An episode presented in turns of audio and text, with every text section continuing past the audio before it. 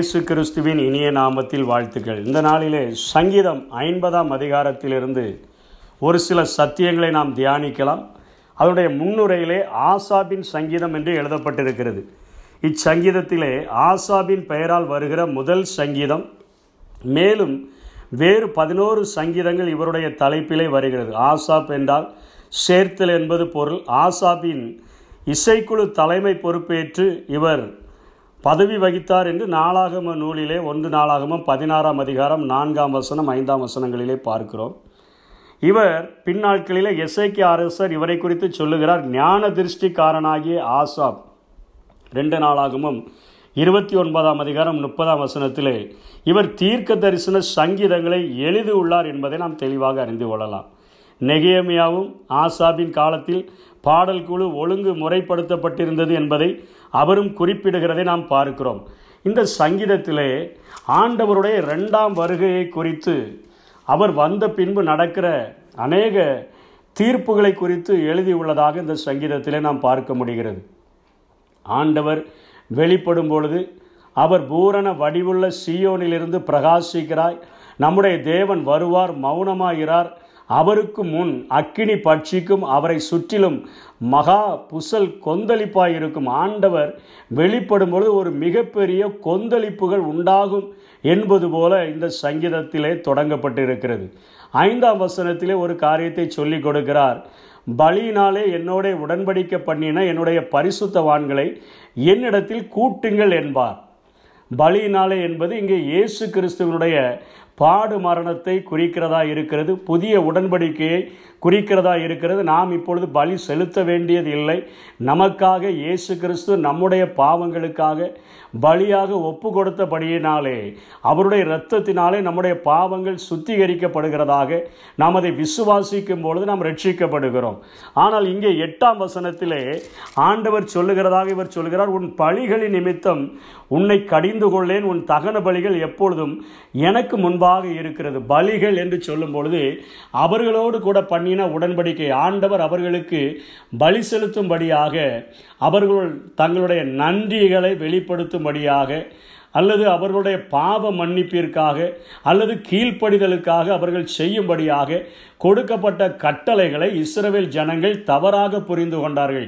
Abraham ஒருமுறை தேவன் அவனுடைய கூடாரத்திற்கு வந்தபொழுது அவன் கொளுத்த கன்றை அடித்து அவருக்கு அவன் கொடுக்கும் பொழுது அங்கே அக்கினி பட்சித்து அந்த கொன் கொளுத்த கன்றை அது பட்சித்து போட்டது என்பதை பார்த்ததை அவர்கள் நினைவிலே கொண்டவர்களாக தேவன் பசியாறும்படியாக அவர் இப்படிப்பட்ட காரியங்களை நம்மிடத்தில் எதிர்பார்க்கிறார் என்று சொல்லி இன்றைக்கும் அநேகர் பலிகளை அவர்கள் கடவுளுக்கு பலி செலுத்தி பசியாக இருக்கிற கடவுளுக்கு அவர்கள் பசியை ஆற்றும்படியாக எண்ணுகிற இதை தான் நாம் பார்க்கிறோம். ஆனால் இங்கே ஆண்டவர் தெளிவாக பன்னிரெண்டாம் வசனத்திலே சொல்லுகிறார் நான் பசியாக இருந்தால் உனக்கு சொல்லேன் பூமியின் அதை நிறைவும் என்னுடையவைகளே நான் எருதுகளின் மாம்சம் புசித்து ஆட்டுக்கடாக்களின் இரத்தம் குடிப்பேனோ? என்று சொல்லி அங்கே கேட்கிறார்.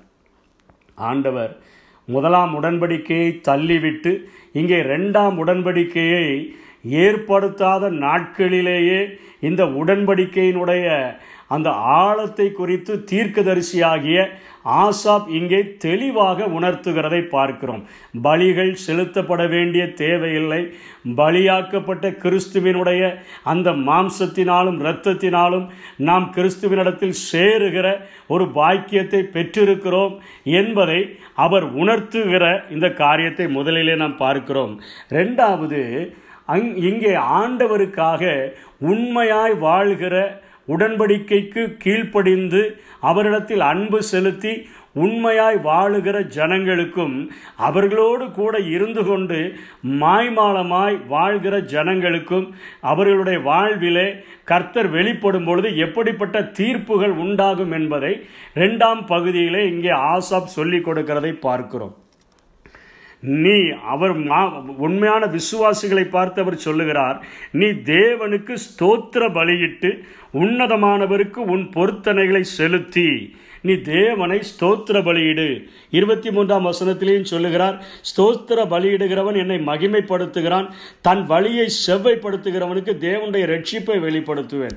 அப்பொழுது எதை எதை இந்த வசனத்திலிருந்து புரிந்து கொள்ளலாம் என்று சொன்னால் நம்முடைய உதடுகளின் கனியாகிய ஸ்தோத்திர பலியை செலுத்துவதும் நம்முடைய வழிகளை தேவனுக்கு பயந்து செவ்வைப்படுத்துகிற ஒரு மனிதன் ஆபத்து காலத்தில் அவரை நோக்கி கூப்பிட்டால் அதாவது ஜெபித்தால் நான் அவனை விடுவிப்பேன் என்று சொல்லுகிறார். அப்படிப்பட்ட ஒரு இக்கட்டான சூழ்நிலையிலிருந்து நான் அவனை விடுவிப்பேன். அதி நிமித்தமாய் அவன் உதடுகளின் கனியாகிய ஸ்தோத்திர பலியை நன்றி பலியை மீண்டும் எனக்கு செலுத்துவான்.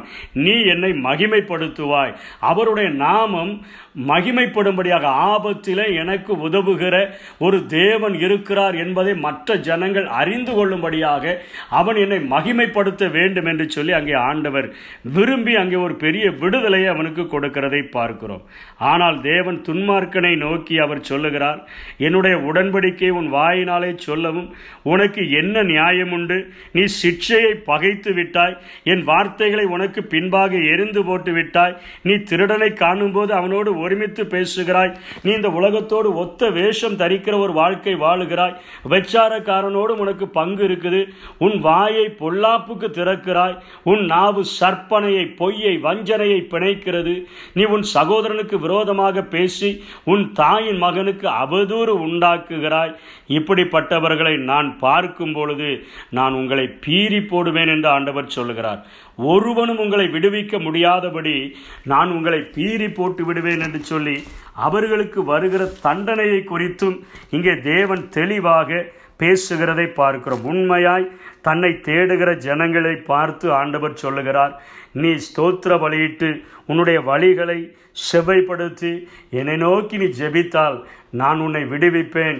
நீ என்னை மகிமைப்படுத்துவாய் என்று சொல்லுகிறார் ஆனால் மாய்மாலமாய் வாழுகிற ஜனங்களை இயேசு கிறிஸ்துவ இந்த பூமியில் வாழ்ந்த நாட்களிலே மிகவும் கடுமையாய் சாடினதை பார்க்கிறோம்.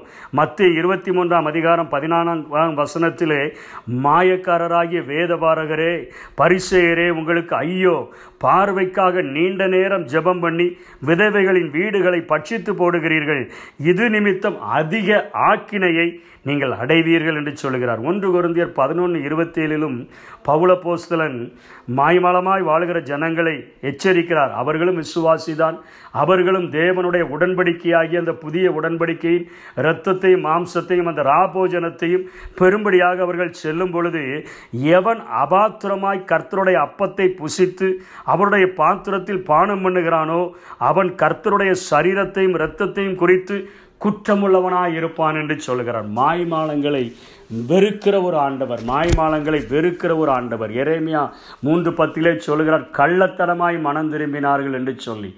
இன்றைக்கு ஆண்டவரிடத்தில் ஆண்டவரை நேசிப்பது போல காண்பித்து அவருடைய உடன்படிக்கைகளை மீறி அவருடைய வசனங்களை கேட்கிறது போல கேட்டுக்கொண்டு சிக்ஷையை வெறுத்து அவருடைய வசனங்களை முதுகுக்கு பின்பாக எரிந்து போடுகிறவர்களை பார்த்து கடினமான வார்த்தையை ஆண்டவர் சொல்லுகிறார். நான் உன்னை பீறி போடுவேன் ஒருவனும் உன்னை விடுவிக்க முடியாது என்று சொல்லுகிறார்.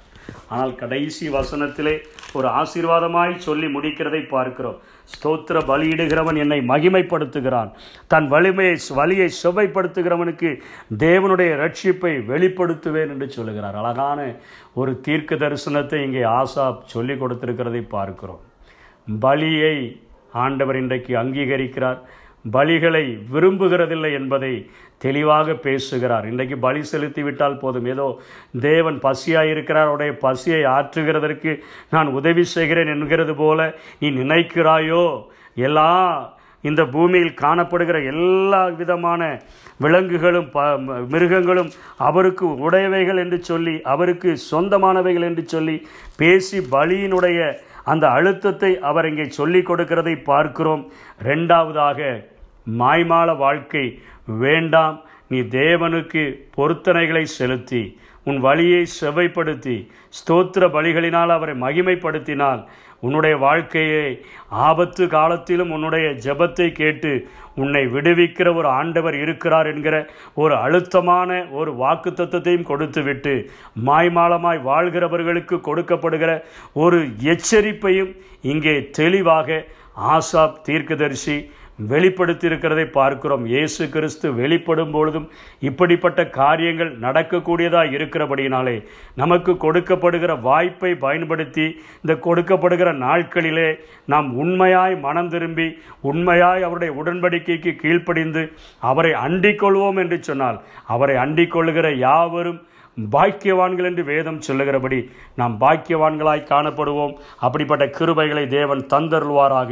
ஆமே ஆபத்து நாளில் கூப்பிடும் எனக்கு பதில் அளிப்பீர் வெகு விரைவில். ஆபத்து நாளில் கூப்பிடும் எனக்கு பதில் அளிப்பீர் வெகு விரைவில். என்னுடன்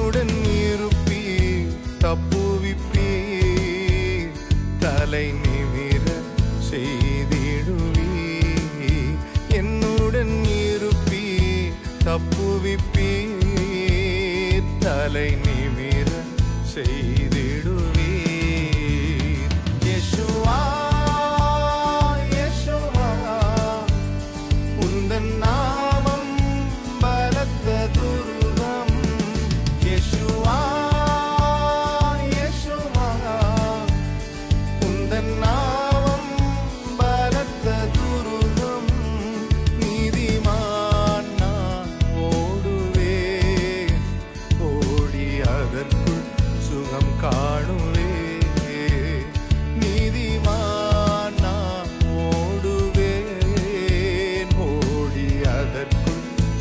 காணுவே.